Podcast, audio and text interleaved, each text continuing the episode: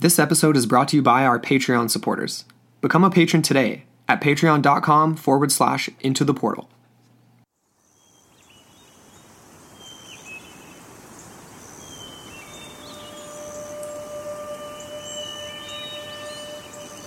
In the 21st century, many make claim to the idea that there is nothing left to uncover about our ancient past. That the last of Earth's long lost secrets have finally been revealed. It's true, many histories embedded in the remnants of cultures long since past have been shared on the world stage, and the glimmer of mysterious lost cities like Ubar, Troy, and Machu Picchu have now been unveiled for the world to see. However, there remains a place in this modern world largely untouched. The history of an unknown peoples still waiting to be revealed. The secrets of Mosquita remain blanketed by the thick carpet of rainforest and dangers seen and unseen that make this place one of the most treacherous to explore and document. Even local Puck elders insist that only danger lay on the path to the legendary city known as Ciudad Blanca. Many have searched, some making wild claims about discovering a city of great opulence, surrounded by walls of pure white stone, adorned with countless idols of a mysterious monkey deity. But none have proved their success, until perhaps now. Join into the portal tonight for a special look at the search for one of the most persistent legends of Mesoamerica the lost city of the monkey god.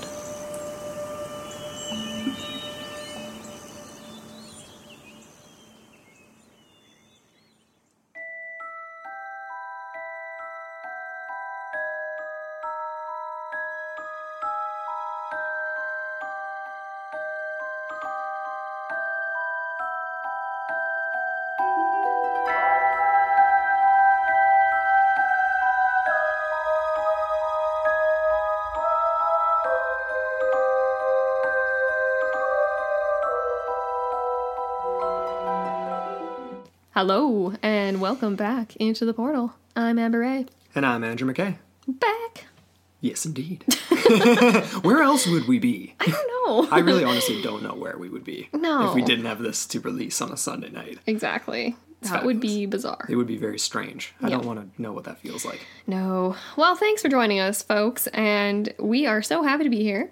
Uh, we do have a bit of an announcement right off the bat, um, and it's not really one that we're happy to share, but we are going to anyway. Yeah, yeah. It, uh, yeah, it really comes down to just life slapping you in the face. Yeah, punching you in the nuts. Yeah, all of the above. Yeah. Um, but essentially, we are having to make some changes, lifestyle changes around here. A little bit, yeah. Which means our work schedules have been ramping up quite a bit. And unfortunately, we have not had nearly enough time to dedicate to the research side of the show. No, we have not. Mm-hmm. And so we have decided on a few things here. Uh, first, the regularly scheduled episodes are going to start to be parsed out over a two week period. Yeah. So you can look forward to two parts of the same episode, well, same topic. Yes. Um, similar to what we did in the beginning, right? With like Zerzura and yeah, a we few of definitely did more, more, two-parters. Exactly, yeah, because some of them are so dense. We're like, "Ooh, dang, we gotta Mm-hmm. just divide this up." And to be honest, I feel like we've just kind of created that format for ourselves where we like to get into a lot of detail. So, like we're saying, and that you all are leading into, know that we're leading into, we are just not, yeah, not gonna have uh, four episodes a month. We're gonna have two topics spread out over four weeks. Right. So there will be something every Sunday. Every Sunday, there'll always be something every Sunday, and we're still gonna keep peppering in those film Fridays with you Yeah. guys' awesome suggestions, which we just have been loving. Especially the, I mean, the Reanimator. The last suggestion was awesome. That was I- so much That was so much fun. But I mean, this is like Amber said, this is just something that hopefully is temporary, obviously, because we want Mm-hmm. to be able to keep dedicating. Like you know, we want to do this full time. I mean, ideally, we would do this for a living. Yeah. Um, in the in the meantime, like if you guys are craving more into the portal, obviously we have our Patreon, and that is of course the way we're going to be able to eventually do this full time and dedicate more research. But until we until then, um, we just have a few minor changes to make. Yeah. So that kind of wraps that up. Indeed. Um, but at the same time, if you do become a paranormal scholar over on our Patreon community, you can get a bonus not so many episode. Yeah, we even call them minisodes. They're like fifty minutes. yeah, that's at our paranormal scholar level. And then we do have the ancient explorer, so you can get a full extra episode. Full and the mini Yeah. and a bunch of other stuff. It's pretty sweet. So there's lots going on. Definitely. But yeah, We're gonna keep we're gonna keep it up. We're gonna keep it up for sure. we're definitely not going content. anywhere No, we're soon. not. All right, what are we getting into tonight, Amber? Well, before we get into any of that, um, I did want to just welcome a new patron. Of course. Thank you, Alan. Oh my we God. are so happy to have you on board. yeah, that totally made my week. Thank you, Alan. That's awesome. And we Yeah. also have a new uh, review, four star review from M. What is this? M. I really, I'm just, W. Ilsweski. I'm gonna, I'm gonna say M. Wilsiski. Wilsiski. Yeah. That makes sense. Okay. Four star review. Thank you very much. Love the King Solomon's Mines episode. So that's Yeah. cool. That was one of my favorite ones to research. So that's awesome. Yeah, they really like the historical angle. Definitely. Mm. And then, of course, as always, this episode is brought to you by Coffee Gator. And we've got trivia question number three that's coming up at the break. And of course, you guys can still answer the first two questions from our last couple episodes. All you got to do is go on our website, intotheportal.com. The tab is right there at the top. Super easy. We're not going to spam you with emails. Just get them in. We're trying to give you a free French press, people. We know you know the answers. We. Oh, we're not gonna send any emails to you except for the one telling you you won if you win. Exactly. so don't worry about that. So, anyway, stay tuned for that. Are you uh, are you gonna give them a hard time right now, Andrew? Or are you gonna wait till we actually do? Well, I kind of just did a little bit, a little bit, but I, I, I I'll probably re- I'll reiterate that. All right, let's get into it. Okay, so what are we looking at here? We're looking at one of my favorite topics in all of the everything that we cover. Lost cities are one of my favorites, and tonight we're getting into the legendary lost pre-Hispanic city known only as La Ciudad Blanca or the White City, or alternatively, the lost city of the Monkey God. Totally. And I actually, when I was doing the research, I uh, came across another one. It was just um, La Casa Blanca, La Casa Blanca, the white, the White, the White House. House. Yeah. So I don't know. That kind of fits in there too. Yeah. Yeah, it's a really really cool story, and I'm I'm really glad we stumbled across it a while ago actually, and we kind of banked it for now. But uh, so La Ciudad Blanca has been a myth for a long time. It remained a pure myth for hundreds of years. Um, pers- you know, of people pursuing the glory essentially of uncovering this unknown city, very much like an El Dorado or similar other lost cities like Paititi and things like that in Central America. But all the efforts were seemingly proved proved to be unsuccessful essentially until the 21st century when we had a team of team of investigators who tasked themselves with finding this legend and sort of piecing together all this forgotten pre-Hispanic history in Central America and looking for this obscure long lost city cloaked in the rainforest. So the investigation employed uh, state of the art LIDAR technology. And of course, um, I think it was British RAF uh, former military people, and they had they they had all the modern equipment and stuff you could use. Yes. And we, uh, yeah, And you know, I actually wrote that little bit when I was just getting into this, and the more I looked into it, I I was almost cringing when you're saying that because it's like it they weren't the first by any means. There were so many that came before them, and this particular investigation that we're really going to get into heavily in part 2 of this episode mm-hmm. actually took place in 2015. And there was actually one in 2009 that was quite significant as well. But Wasn't there's the there's same- inroads all Right. over the sort of area of Mosquita, that sort of vast, like largely untouched. There's Yeah. swaths of it that haven't seen a human in probably 500 years. No. And I'm including, I'm not saying humans and Westerners or like researchers going there. It's like literally indigenous populations. A lot of them stay away from these areas for reasons we'll get into. indeed. Mm-hmm. Mm-hmm. But it's kind of sad though because there is these pristine swaths, but then there's also a lot of clear cutting going on. And this particular area that we're going to get into more heavily in part two was actually estimated to be overrun by deforestation within eight years. So it's really good timing that they made it there when they did. Definitely, Yeah. definitely, because that would have opened it up for not only obviously the rainforest going, and then, but just it would have been looted, right? Totally. instantaneously. Exactly. And they were even afraid of that as soon as they got to the site. Yeah. And it was a team of probably at least 10 to 15 people, not including the Honduran military that was also stationed with them. Right. And at one point, one of the RAF members, uh, former members, um, that was part of the team, just like he made the comment, he's like, because everyone was like kind of arguing over whether they should leave the artifacts in situ, like where they are, or if they should excavate them for fear that they will be looted. Right. And everyone decided that it would be safe enough to leave it, but the RAF guy like kind of um, prodded Douglas Preston um, in the side and kind of said like, you know, the the threat is already here because those Honduran military guys that are stationed, they're they're already plotting out all the points on their GPSs and they're going to be the ones to come back. And that was just his personal Well, he's probably not wrong. well, I, I don't want to like say like those people are all just Well, l- l- but no, but I mean, obviously there's a lot going on. And so Yeah. it's very it's I don't think you're making a heck of a lot of money being in the Honduran military. no. You're probably going to take an opportunity to uh, snag something of value. Mm-hmm. the ultimate argument that won over was the fact that um, narco traffickers would have probably um, put up enough safeguards because it's their area.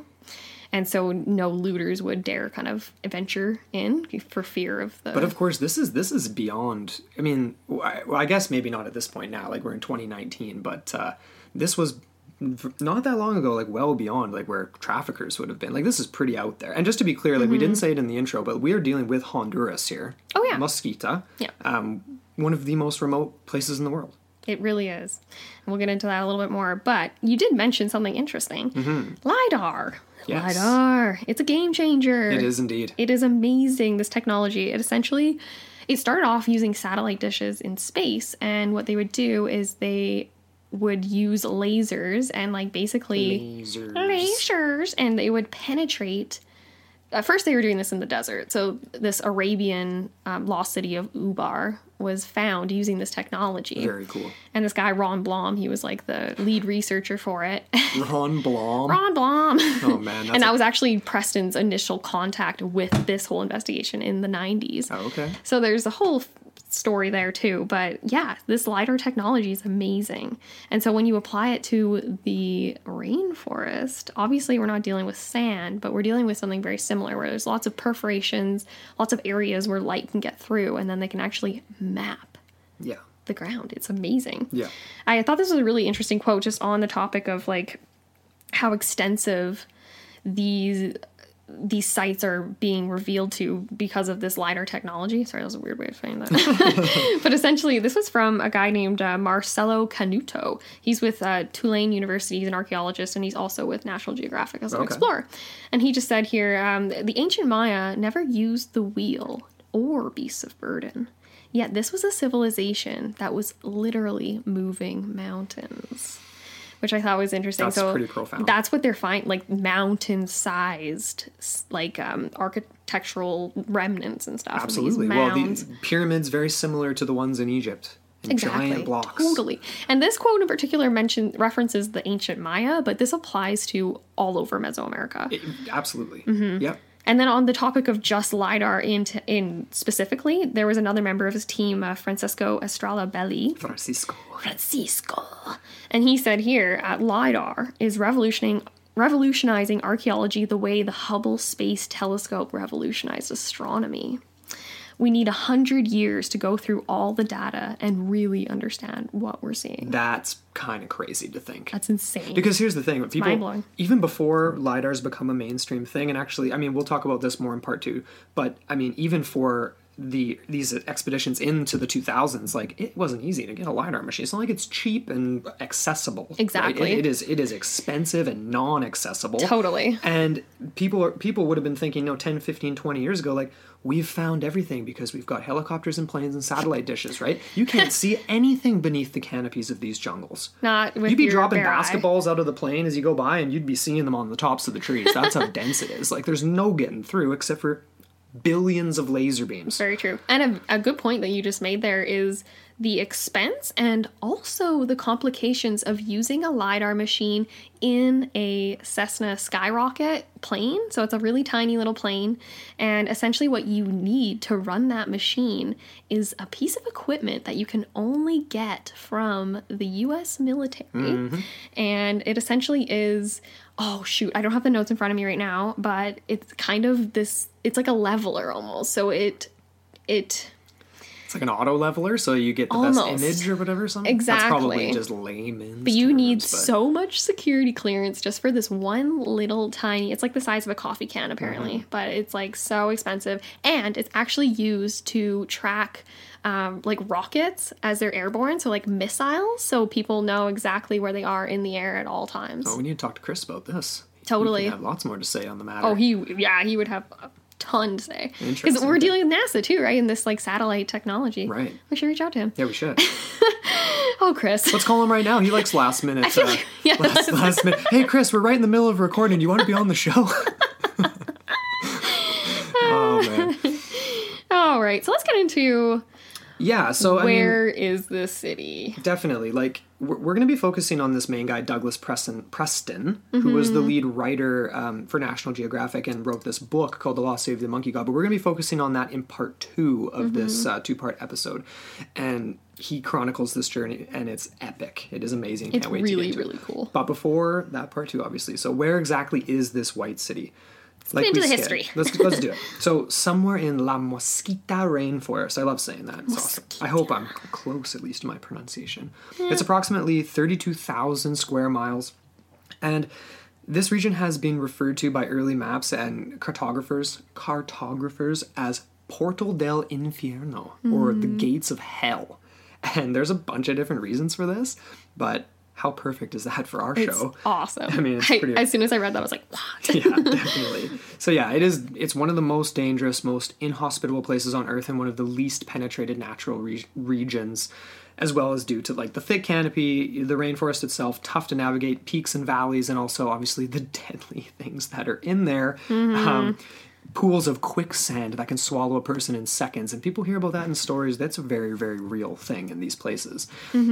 There's also deadly predators such as the fer de lance viper, which is one of the most venomous snakes. so freaky. Yeah. And they strike unbelievably quickly to the point where I think he references in the book. We'll probably get into this part two as well. But um, the snake guards that they had, Snake eaters. they actually weren't even rated to the level to deal with the fer de lance, I believe, or there was some issue with it.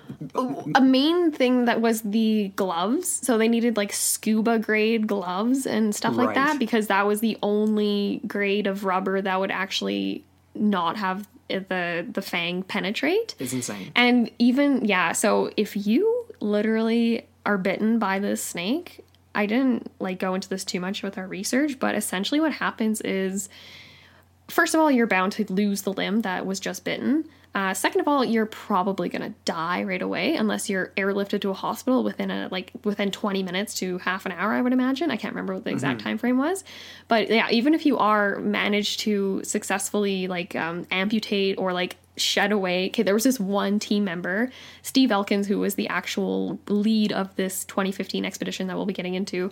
He worked with someone else on a different team uh, for a different project who actually did end up getting um, one fang i think it was through his boot like into his um into his ankle.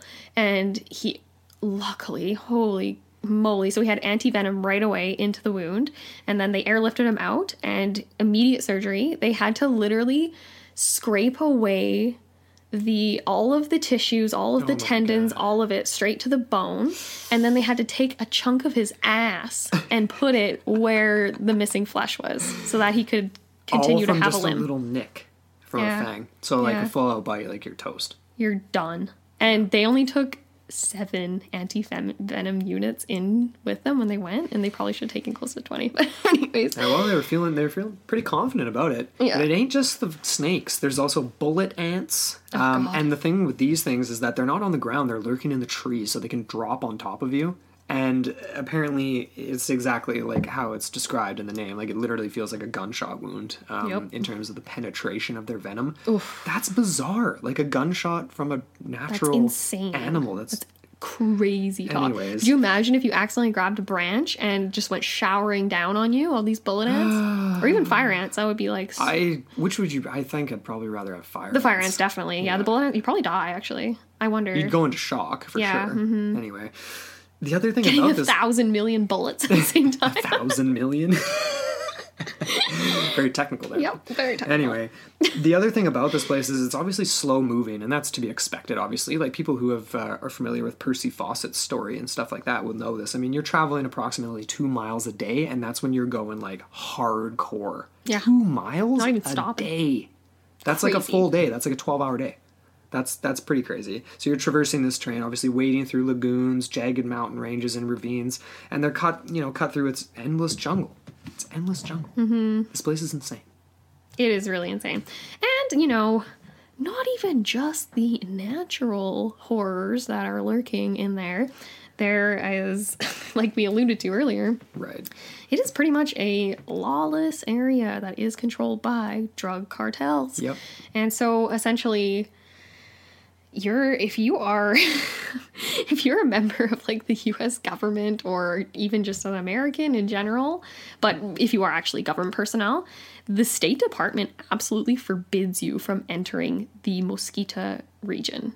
Simply Really? because of that. Because it's almost as if it is sovereign nation territory of these cartels. Like no one's coming to help you. Well, not everything, sorry. About 80% of all cocaine that comes from South America finds its way through the Mosquito Range before it goes to the US. Because it's just so un- untouched. Exactly. And not only that, you obviously do have other people around poachers, illegal loggers, uh, deforesting the area, either for the wood, like the mahogany, like the hardwoods, Right. or just to create space for cattle to graze. That's a big reason. And then, of. That's course, absurd. I don't know what the actual murder rate is, but essentially, Honduras has the highest murder rate.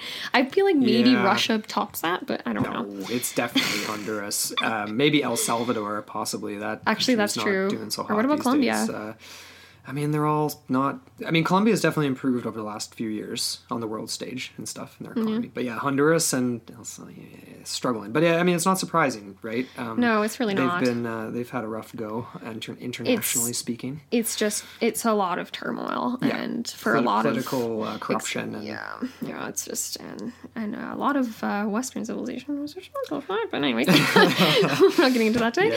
Um, but yeah, so essentially, even now in the 21st century, hundreds, literally hundreds of square, sorry, not kilometers, miles of the Mosquito rainforest remain um, scientifically uninvestigated and largely uninhabited.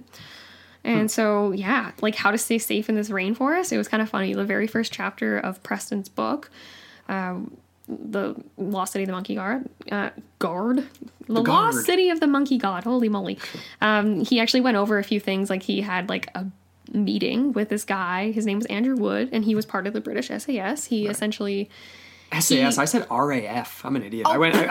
I, I was didn't think- correct you. I had. Uh, well, you know why? Because that has to do with our third tri- trivia question. It's does. Mm-hmm. Really, so anyway, that's uh, you'll you'll get my uh, my mistake there, folks, in a second. So he had some good advice to offer to these people. And he was kind of referred to as Woody thereafter, but his real name is Andrew Wood. And he was, like we said, he was like basically the hired protection slash, um, what do you call like, he would basically go and like make the camp and he would make sure he had his own company actually it was a Yes. company called i think it was called like the film something to do with like getting film crews out into places like this exactly, because this Mm-hmm. guy came from a back military background where it was literally special ops getting dropped into exclusively like jungles and dangerous places for both animals and people. Exactly. So he had a lot of advice. Um, one that I thought was kind of interesting and very simple and very easy to forget never step over a log. Huh. Never. Always step on top of it with both of your feet.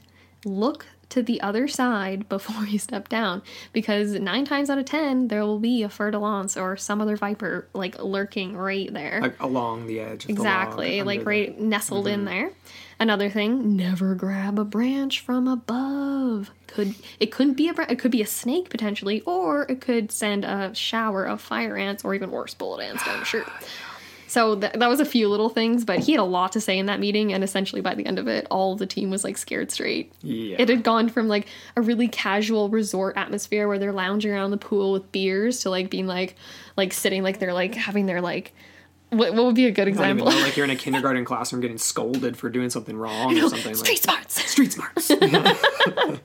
yeah, a little more than street smarts, I'd say. But okay, let, let's get into the legend because that's what this part one is supposed to be about. So we've here. we've laid out the whole what we're dealing with here in Mosquita and Honduras.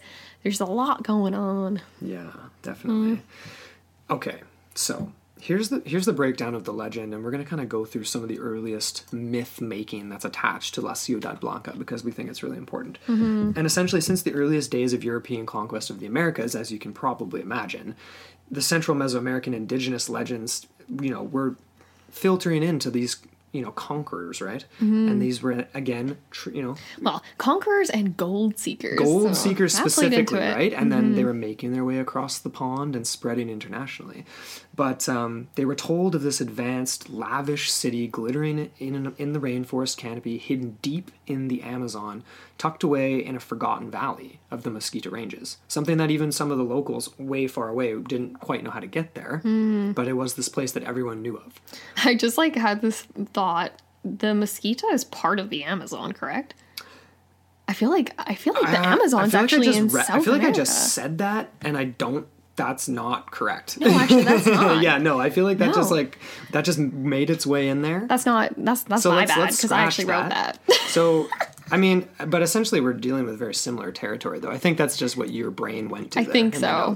Yeah. Um, and also because we have a few other research projects on the go with uh, the Amazon linked into it there. So anyway, but um, so uh, everyone knows where we're dealing with here. Okay, we're in Central America. We're in Honduras. Look at a map. It's easy.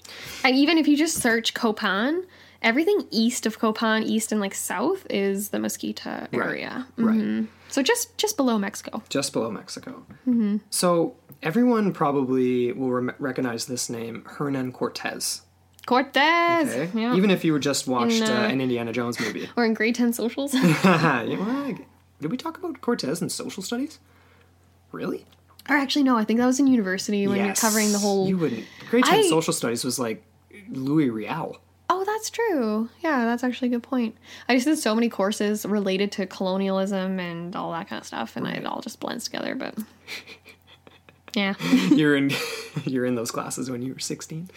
That's fun. no, I was like eighteen. Anyway. But the, the myth really did start with this guy, Hernan Cortez. So, in the 1520s and his conquest of Central America. So, when the first Spanish explorers began kind of venturing into the interior of this new world, they began hearing these stories, and Cortez was one of them. He was definitely a myth maker, for sure. Um, Or a myth purveyor. a myth purveyor, yeah, that, that's a better way of saying it for sure. He actually penned a famous fifth letter, as it was called, to Emperor Charles V in 1526, which essentially painted this vivid picture of the possible riches and the need for further exploration inland and what this would possibly reveal, this La Ciudad Blanca. So obviously the king was. Who wouldn't be excited about this, right? exactly. So the letter definitely planted these seeds of La Ciudad Blanca, La Ciudad Blanca, in this already definitely gold-hungry minds of the conquistadors, right? Mm-hmm. Definitely stirring the pot. And sort of the quote was, "Most sacred Majesty." I have trustworthy reports of very extensive and rich provinces, and of powerful chiefs ruling over them. Ascertained that it lies eight or ten days' march from that town of Trujillo, or rather between fifty and sixty leagues. So wonderful are the reports about this particular province that even allowing largely for exaggeration, it would exceed Mexico's riches and equal it in the largeness of its towns and villages, the density of its population, and the policy of its inhabitants. That's pretty interesting, and that's, a That's lot of de- that's a lot of detail too. exactly. Mhm. So purveying a myth in a way, but Mm-hmm. um, definitely. I mean, that's yeah. I, I love that. I love that quote. Yeah. I could you just imagine you're in this what you take to be the land of savages and people that don't appear to have any civilization, but then you get these like whiffs of something, right? Could you just imagine? You just Oh, be like I a know. dog. You'd be hungry. You'd just be like, oh, like, give me some of that. The only thing was, though, it's like the old land of Red Earth was referred to by Cortez, but the conquistador would never actually pursue the riches of the White City. He would just sort of purvey the myth Mm-hmm. because he was busy trying to squash the uprisings that uh, they were uh, kind of uh, stirring up. yeah. So, Yeah, Cortez is an interesting bird. He uh, he definitely was not like like all conquistadors. He definitely was ruthless, but not as ruthless as a lot of his other contemporaries. And he would try and go the diplomatic route, Yep. as opposed to being like you know a lot of them would just put on the guise of diplomacy and then have some sort of trick, trickster's tactics, um, like we saw with the case of Montezuma, right? When yeah, uh, definitely. oh my gosh, what's his name? Um, he that whole that super epic um, meeting between Montezuma and the first Spanish explorers, and then they essentially tricked him. Uh, tricked Montezuma into thinking that everything was all good and hunky dory, and then they ended up. It was almost like um, the Trojan War, right, with the Trojan horse, where they just like all of a sudden just whipped out their guns and just started shooting everyone, and then it was chaos. And then within days, they had Montezuma um, dead Yeah. which was really sad. They shouldn't have done. Well, okay, I'm not even going to get into it. For some reason, I felt like Cortez was linked to that story as well. Um, possibly could have been. You He know was what? definitely one of the earliest. you know what? Actually, I'm not even gonna. He was definitely one of the earliest, and this episode's not about that specifically. it's but. Uh, anyway, obviously worth mentioning. But yeah, Cortez. He was the original, and a lot of people would take his fifth letter as inspiration for their own sort of treasure-seeking ventures. Um, this next guy, though, came about about 20 years after uh, Cortez heard about this and penned the letter to his emperor. And this was a Spanish missionary by the name of Cristobal de Peraz, Pedraza. Sorry. And he definitely wasn't a treasure seeker. He wasn't out for gold, riches, none of that. He just actually um, kind of came upon this amazing scene when he was high on a bluff somewhere in the Mosquito region. No, he wasn't high, but he was high on a bluff, like sitting high on a bluff. I'm pretty sure that's what everyone thought you meant. Did they? They're not. It's not high on a bluff in BC. I don't know. Anyways, um, but he was just traveling through the area and he had some guides with him. And then essentially he witnessed what he described as like an extravagant, lavish looking white city, just pristine in this like in the middle of this jungle in in a valley, right? Because he was on this bluff. And then he basically described how it was spread out in a river valley. So this becomes really key later on in this 2015 expedition. Right. Um, Preston in his book he included Pedraza in his uh, in this one chapter, and he described how essentially the Indian guide told him told Pedraza that nobles in that land took their meals from plates and goblets of gold. However, Pedraza was not interested in such things, so he just moved on without descending in to hmm. explore the city. Which I'm thinking to myself, like, if only you had just You were gone right there. down. You were so close. Like, because then you could get the whole other side of it. Is this still inhabited? Is it, you know what I mean? Like, was this guide referring to something in the past or in the present? Right. Because for me, a huge part of this mystery is when the city was actually evacuated Yeah, that's a good question. or And, I abandoned or mean, whatever. Definitely, things get overgrown really quickly in the jungle.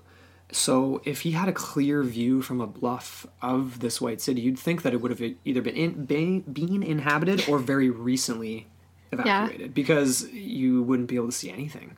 That's true. And you know, a lot of um, skeptics of the White City will actually claim that at certain areas in the Mosquito Ranges, you get these exactly that like bluffs and cliffs, limestone cliffs that can at a distance resemble a white wall. Right, that's right. I remember reading that as well. Yeah, so you get a little bit of It's almost like, but oh, that's very much like the mirages and looking for Zerzura and being Totally. like, oh, there's the. I mean, it's the, the classic mirage there, but it's like there's the. Uh, oh, what were they called again? The um, like the um, oh, like where where they would go to these watering holes. oh, the wadis. The wadis, Mm-hmm. right? Yeah. anyway, water and holes. So essentially, Pedraza contributed to the myth making side of this White City legend, and his early story, along with other missionaries and conquistadors, would ultimately fuel the imaginations and curiosities of those to come later on.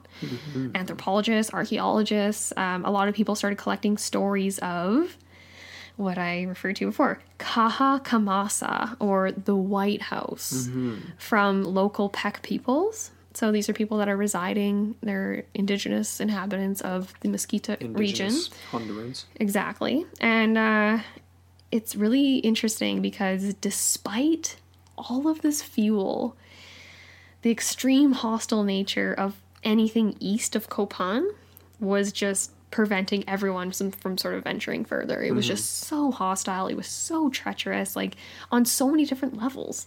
And without the comforts of modern technology, aka helicopters airdropping you into something, like, could you imagine trying to undertake this? Like, I can't. No, no. I'll take my armchair. just you know, do my guys, research like from here. it really makes you think. I mean, because we've watched that movie where it's like Percy Fawcett's life. It makes you think twice about guys like that that go to True. that go to do Not that. to say It's like, I honestly think and I don't mean think twice in a bad way. I mean, like, I'm like, wow, like, Yeah, like, admire that ballsiness because it's funny that you say that the whole Percy Fawcett and all this stuff because that is o- always inspiring to me. That always makes me want to get out and go into the field. But there is something about this Mosquito region, something specific that I Mm-hmm. won't say that will prevent me from going there uh, ever ever at all costs because it is not fun. Not worth it to me until until something changes. But anyways, we're not going to get into it's that. less than This is this is me trying to say something without saying something. Sorry, guys. no, it's okay. That's Uh, okay. But anyways, yeah. So we gradually over the centuries we have this coalescing of this legend, many legends of this grand tale of a white city, alternatively called the Forbidden City. And a lot of people argue that these are not the same stories. So let's just be clear about that right, Right. now. We're Yeah. not suggesting that it's the same, but we're saying that there is something out there. Definitely, Mm-hmm. absolutely. And the story did, like you just alluded to, change over time, right? Mm-hmm. And in the 1920s, it was kind of, it, there was definitely remnants of it leading up to the 1920s as well, but Mm-hmm. it was picked up again, so to speak, in the 1920s uh, by an ethnologist from Luxembourg named Edward Cosimus. Cos- Cosimius? Call I think it was actually Conzemius. I actually didn't put the N in there, sorry. Okay, Edward. We'll just go with Edward. Um, an Edward. ethnologist, and he essentially made some headway into the more sinister aspect of the legendary White City that had developed into this phrase that people had become referring to it as the Forbidden City. Um, and he came with the, came up with this while researching in the lo- in the area. The locals kept relating this to, or sorry, they kept um, referencing this white city and how it was cursed, right? And those who dared look upon it or venture there were essentially doomed to die. And we've heard Why very- is that? I mean, we've heard similar things like you know with maybe Egyptian curses or something like that, but this is different. Like there's something there's something about this that's that's interesting, right? Yep. And this is the 1920s, so this is well after any Spanish smallpox and diseases and type things were there at the beginning and would have wiped people out. True. But did that carry over? Is kind of my question here. Um, sorry, we going Conzemius. I think. Okay. Conzemius. I don't know. Conzemius, he, unlike Cortez, okay, repeatedly attempted to actually hire guides to take him into these locations, but everybody refused. Mm-hmm. So that's interesting. um, they claimed ignorance to it, but it was pretty obvious that they just didn't want to go Yep. in fear of their lives, essentially. And you know, it's funny, I didn't include this in the notes, but actually there was an anecdote from these locals that Conzemius was in contact with, and they related how one of their members had visited the White City and he brought back, I can't remember, I think it was a, a monkey idol. Okay. And he died shortly after. And they didn't say how. So, yeah. Ominous. Mm-hmm. Ominous indeed. So, yeah, okay. Then there's this rubber trapper comes into play. Or sorry, trapper. Rubber tapper. You gotta trap that rubber, Man, man. that rubber's getting away.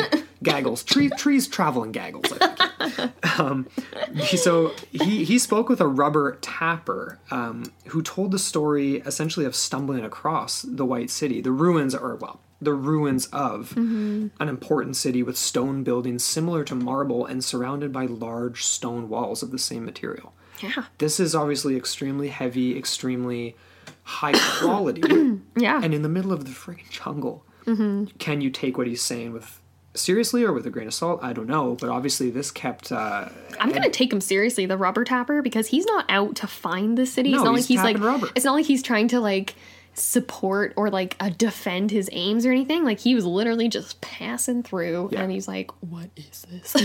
Yeah. what?" Could you imagine stumbling across that? Like if it was Mm-hmm. situated in a certain way, it would almost be like um, 2001: A Space Odyssey. Yeah. Like you're walking into the jungle, and then all of a sudden there's like this perfect like rectangular marble slab like standing in front of you. Mm-hmm.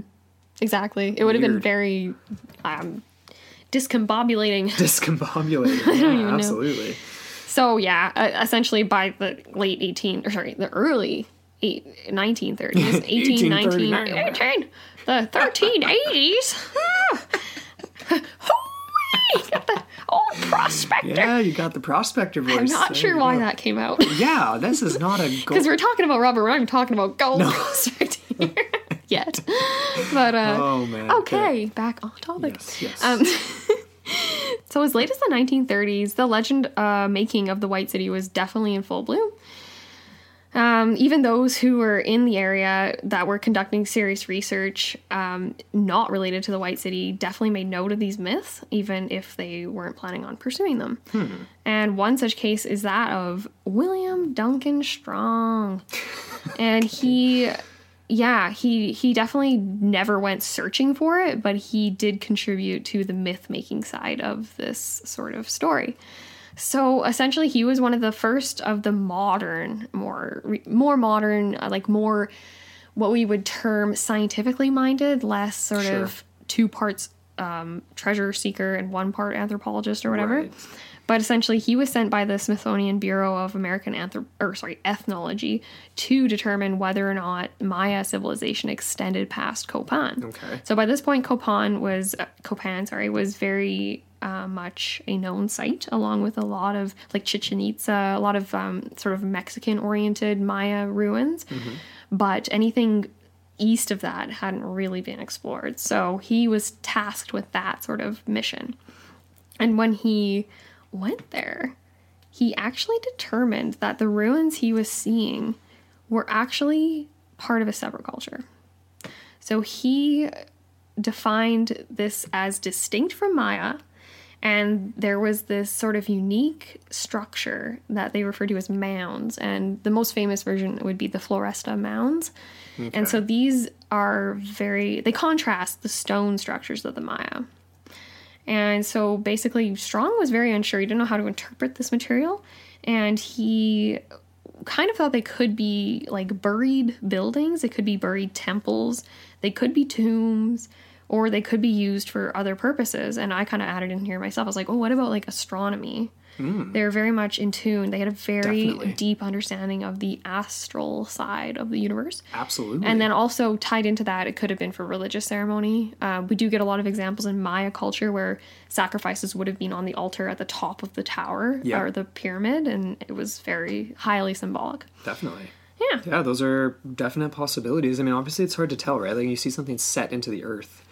Is it a tomb or is it sunk in or. But then on top of it, right, you get this extreme amount of annual ro- growth rates, right, of Right. the foliage and the vegetation. So Yeah. it's like everything is covered up. So it's really hard unless you have a lot of reference points as to when something was built and now what it looks like. It's kind of hard to sort of really Yeah. uncover yourself, especially if you don't have a team behind you. Definitely. And I don't think I think it was just him and maybe one or two other people and some guides. See, that's just. That's ballsy. Yeah. So essentially, he did explore and he conducted several test excavations. He couldn't do full excavations because of the lack of resources, but he um, uncovered ancient cities called Wan- Wankibila, Dos. Dos Quebradas, and a site known as the Brown Site. I don't know why. I'm assuming there's a lot of brown around. They need uh, they need Rothschild sew- sewage and septic sucking services. Brown Town. That's right. Anyways, but yeah, like I said before, these people were definitely not Mayan. And it was very curious and mysterious in the way that they suddenly disappeared. Right. And on top of it, the lack of history amongst locals. Yes. It's bizarre. So many questions were ultimately raised by Strong's findings, including who they were, why they disappeared, and what their relationship was with the neighboring Maya. That is the most interesting one, in my opinion. And we will have answers to a few of those questions by the end of this two part series. Mm-hmm. But he was kind of curious if he, he could uncover clues in deciphered Mayan hieroglyphics. I don't know if he was very successful in that. I couldn't find anything that suggested that he figured out anything. By this point, it's very, very early still. It's only the 1930s. Right. Yeah, so he did explore um, extensively in the Mosquito area. He went along the banks of the Rio Tinto, Rio Tinto. and that's where he came across the story of the White City. And this was a local guide that shared it with him.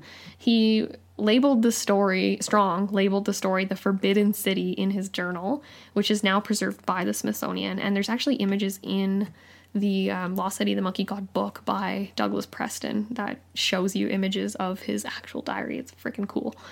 So, okay, his story, or the story that he was told, um, relates as follows, and this is included and retold by Preston in his book.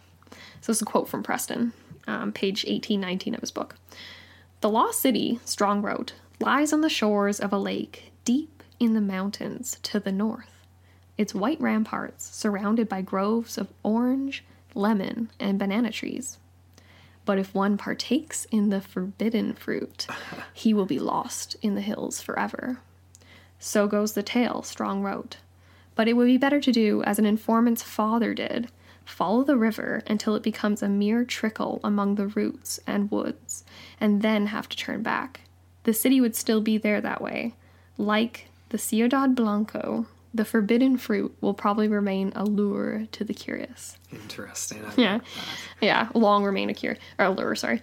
But yeah, I thought that was really fun. Like he didn't he didn't give any credence to this legend at all, but he was like, Mm-hmm. "Oh, this is interesting." It, forbidden fruit obviously remind harkens back to Bib- Eden yeah, and that course, sort of yeah, biblical yeah, reference story. For sure.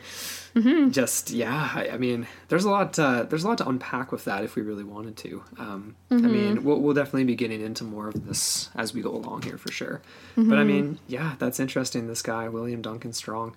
I mean, w- w- He was one of the most reputable and just very academic focused. He wasn't really parlayed by these incredible myths as a lot of people who came after Yeah. him before him did. But and the question, I mean, it's so like it, the question of how they were related to the Maya, Maya or traded with them or were sworn enemies of them possibly because for there to be no record or possible indication of trade or items coming from different places even if it is in the same type of for you know what i mean like you'd think there may be something some sort of a reference point maybe. so that's an interesting question Yeah. Anyway, we're heading into a bit of a promo break here. Yeah, you ready for a mm-hmm. little break? Okay. So before we, uh, yeah, before we continue on here, we have a break for our friend Chris Birkenbein over at A Dash of Science. Awesome show. Go check it out, you guys. Um, Awesome show, great job. awesome show. Great job. That's a great show too. but he does do a really fun job. And I just listened to his two part series all about, um, oh my gosh, the name's escaping right now. It's that guy that we covered a little bit in our alchemy series. And he has a really cool name. And now I really, it's Oh, blanking. it's I'm blanking too. Oh, well, listen sure to this it'll promo and we'll be back. Yeah, that's right.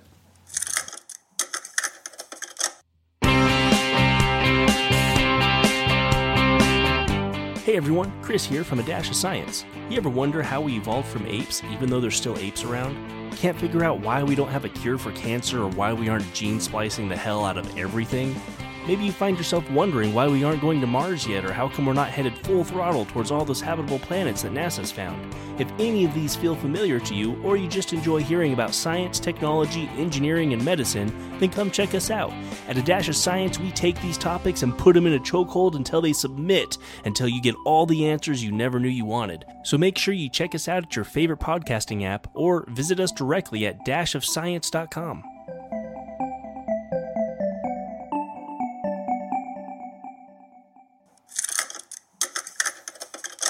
And we're back. So make sure to go check out A Dash of Science, subscribe, rate, and review. It's an awesome show. it was Isaac Newton. Isaac Newton. Yeah, we looked it up. I've just, I literally was listening to that. No, we didn't look it up. No, I mean like I no, I mean I just looked at my phone like I was listening to that episode on the way home from work today, and I still oh forgot. Oh my god, It was just brain fart big time. Ah, Anyways, that's funny. So, but okay, before we continue on here, like we said, we've got our third question for our Coffee Gator contest. Before I say it though, you guys can still answer the first two questions. True. And to be totally honest Bank with up you, those answers. I'm going to be the- harsh on you guys. This has been a little bit pathetic. Well, we have we- we've we've only had I, I don't know how many entries. We've had a handful, but it's like I mm. know you guys know the answers. And out of how many people that listen to the show Yeah, we have week, we right? know how many people subscribe and we listen can to the see the analytics. So we just want to give you guys a free French press because We really it's do. really, really. We use it every morning. We make coffee this morning with it. It's Oh, epic. it's so Vacuum. Mm-hmm. sealed. It's sweet. So go back, listen to the last two episodes, get your answers in, and you can do that all the way till the end of the contest. Okay, question number three. This one comes from our Great Lakes Triangle episode. So if you haven't listened Mm-hmm. to it, you got to go back to listen to both. But this is from part two Vanished Aircraft. So, what was the name of the pilot who, while flying in an air defense intercept, disappeared in 1953 over Lake Superior? First and last name, people Plain and all. And disappeared. yeah, I vanished. So yeah, hop on over to intotheportal.com, the first tab, Coffee Gator contest, and you guys can submit your answers. For some reason, I just had uh, Rob Christofferson's voice pop in my head. Because, like, he remember when he got at us on Twitter about exactly yeah. the name? He was like, Remember blank. And I was like, ah. Remember, yeah. yeah, I was just about to say it. and I, realized I know, don't say it. Can't give it away. Can't give it away. Shout out to Rob there. Shout out to Our Strange Skies. Go listen to that too. Okay, we ready to get into uh, some more expeditions here? Yeah. Okay. So we're gonna try and um, backtrack a little bit here.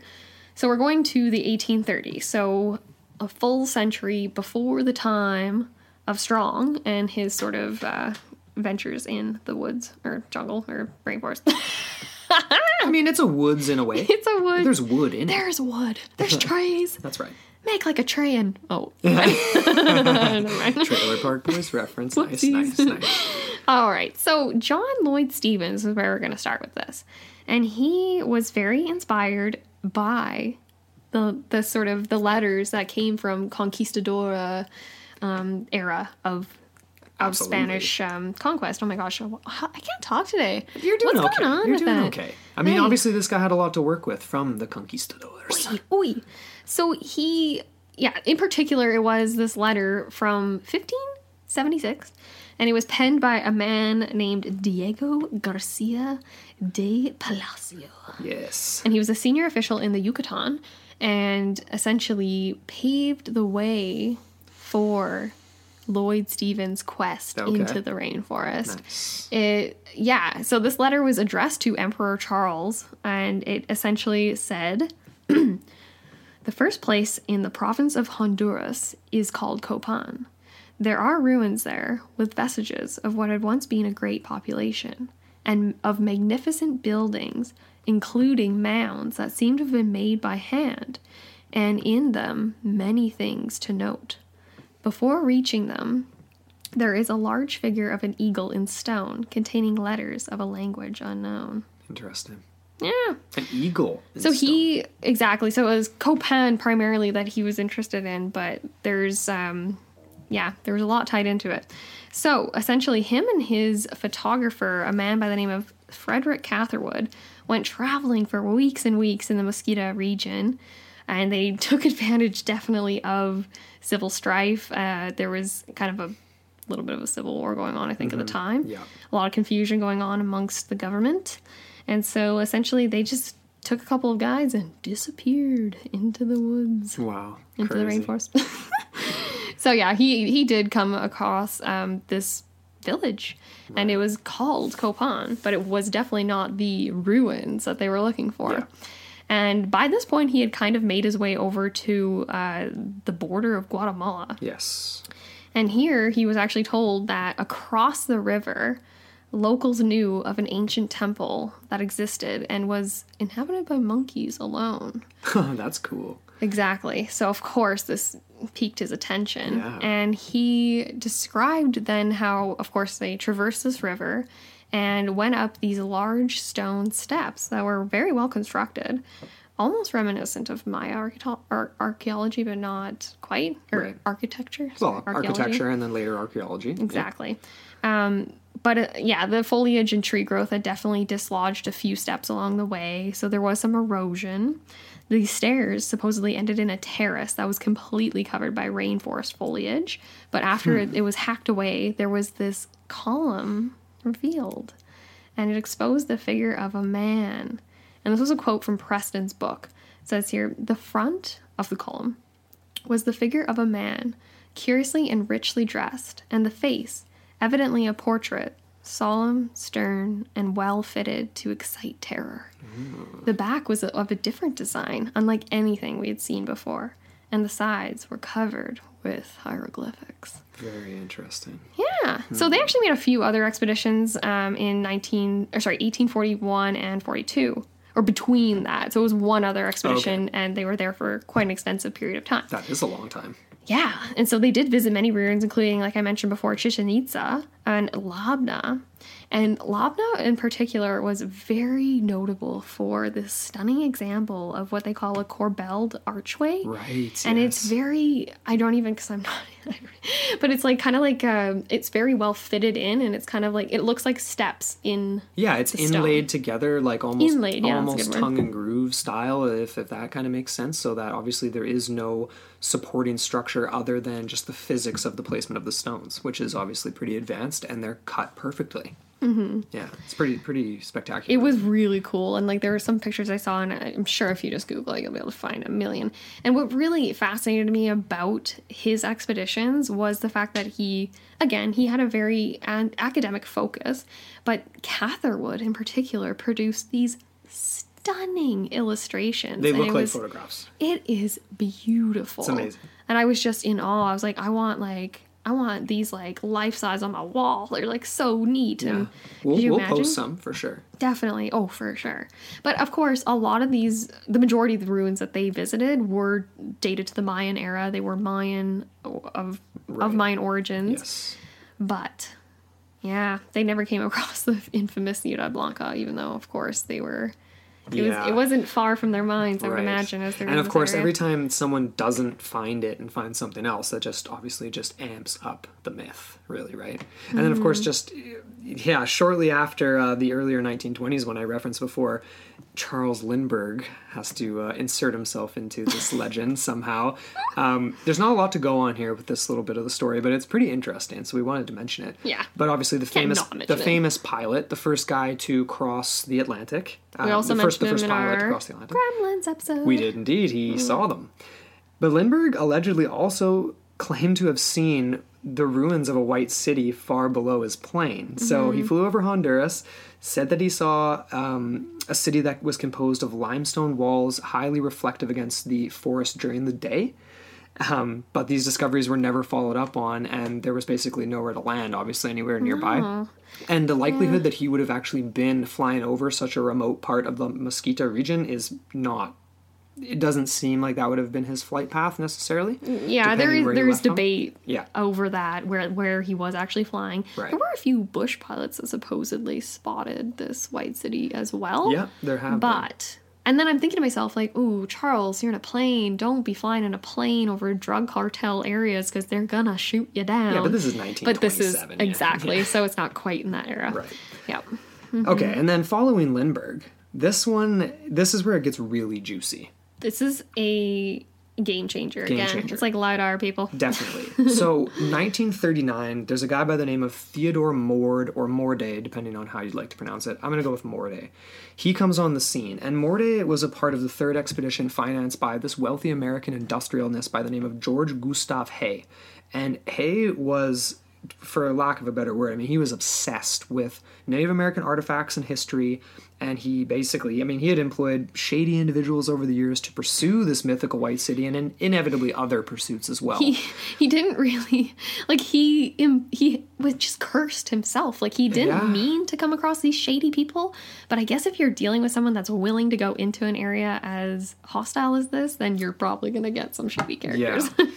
so it was M- Morday's infamous, and that's how it's referred to now, and we'll you'll find out in a sec. Infamous third Honduran expedition that would change the landscape of this search for the White City.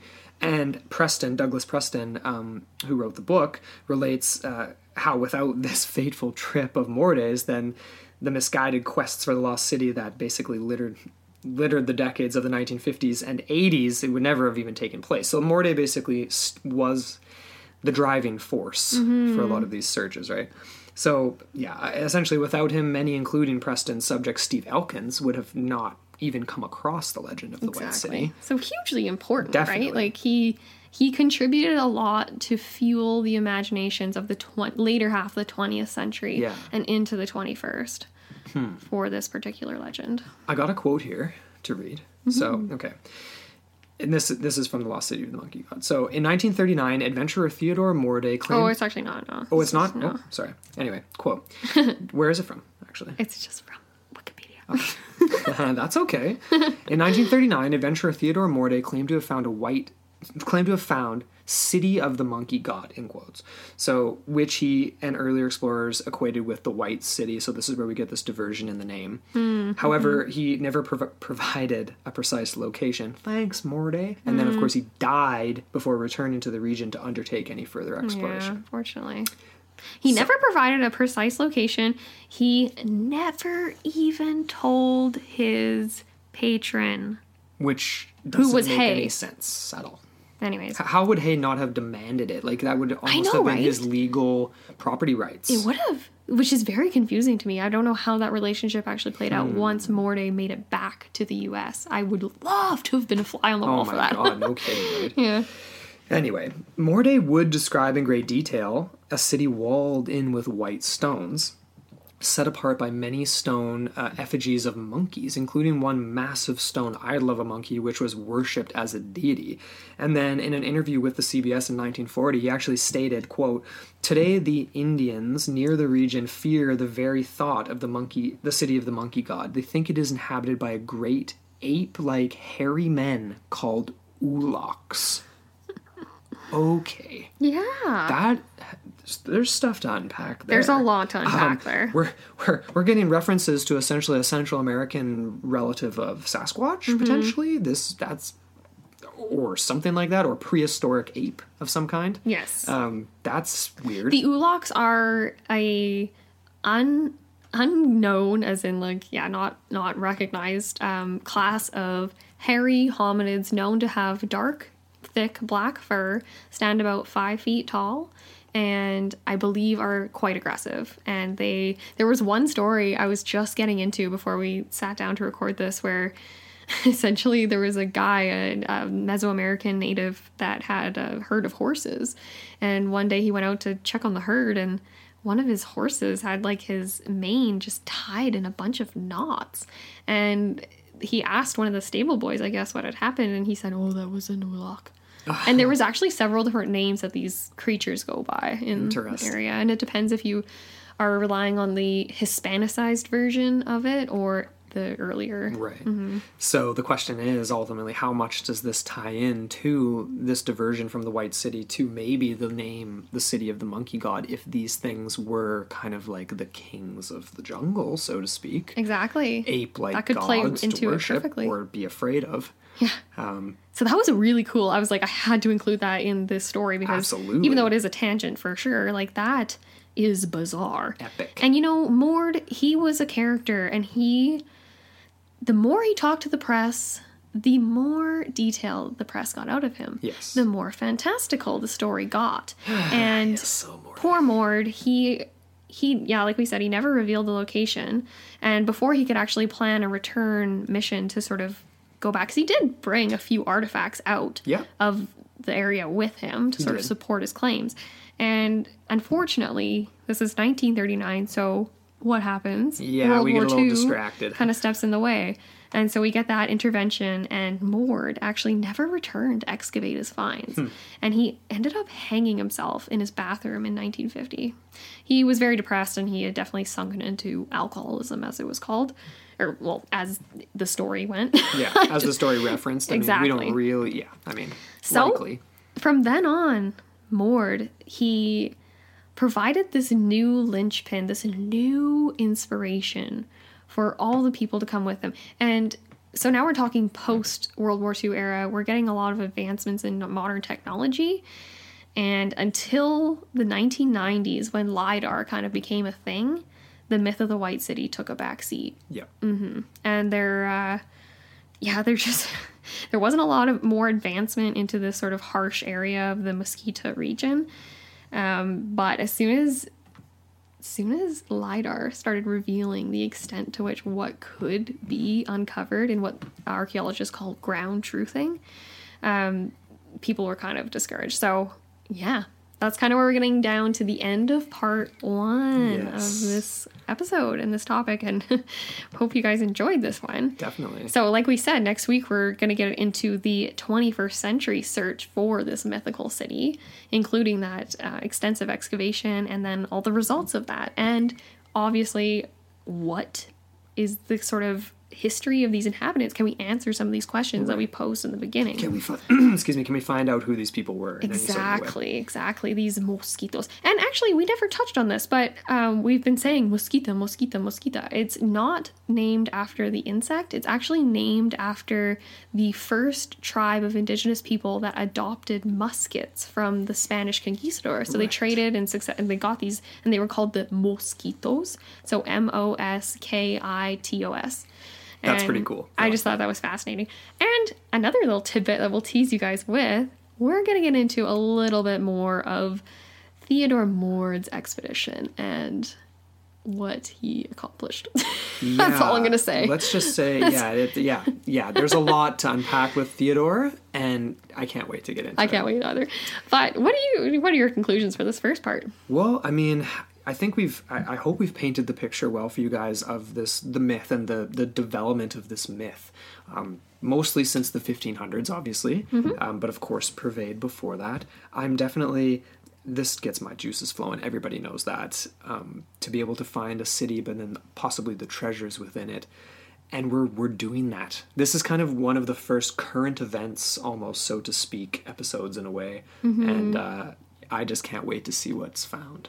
I know, right? Because for me, it's not even about things like finding gold death masks or something, or which allegedly we didn't even include this, but um, Morde actually he included that when he was talking to the CBS in the interview in 1940, how he had found these gold masks. I believe that was him. Actually, I might have that wrong. Shoot. He made a lot of bold claims. He really did. But, anyways, yeah. So, until next week. yeah, that about wraps it up. Um, Oh, of course, Of You can always get at us on our socials. Yeah. So we're always active on Twitter. Uh, come at at, Into us. the Portal One and follow us on Instagram at Into the Portal Podcast. Shoot us your ideas as usual at uh, to Into the Portal mailbox at gmail.com. Mm-hmm. And don't forget to get your Coffee Gator questions in, people. yes. Drink better coffee with Coffee Gator and Absolutely. get 15% off your purchase if you insert the code QUARK, spelled Q U A R K, That's right. at uh, the end at checkout. So go check out their stuff. They've got a lot of really cool products. Like, Really sweet stuff. yeah. More than just French presses. Like it's Way it's more. really really cool. If you're into coffee like we are, I mean, definitely worth checking it out. Definitely. So thank you everyone who happened to check this episode out. And of course, thank you so so much to Charlene Ramler, our Thank you, producer. Charlene. And to all of our lovely patrons. We love you. Absolutely. And Alan, you're the newbie. Thank you for joining. So we hope you guys go check it out too. So thank you so much for listening to this episode and stay tuned for part two of our uh, search for the legendary La Ciudad Blanca. This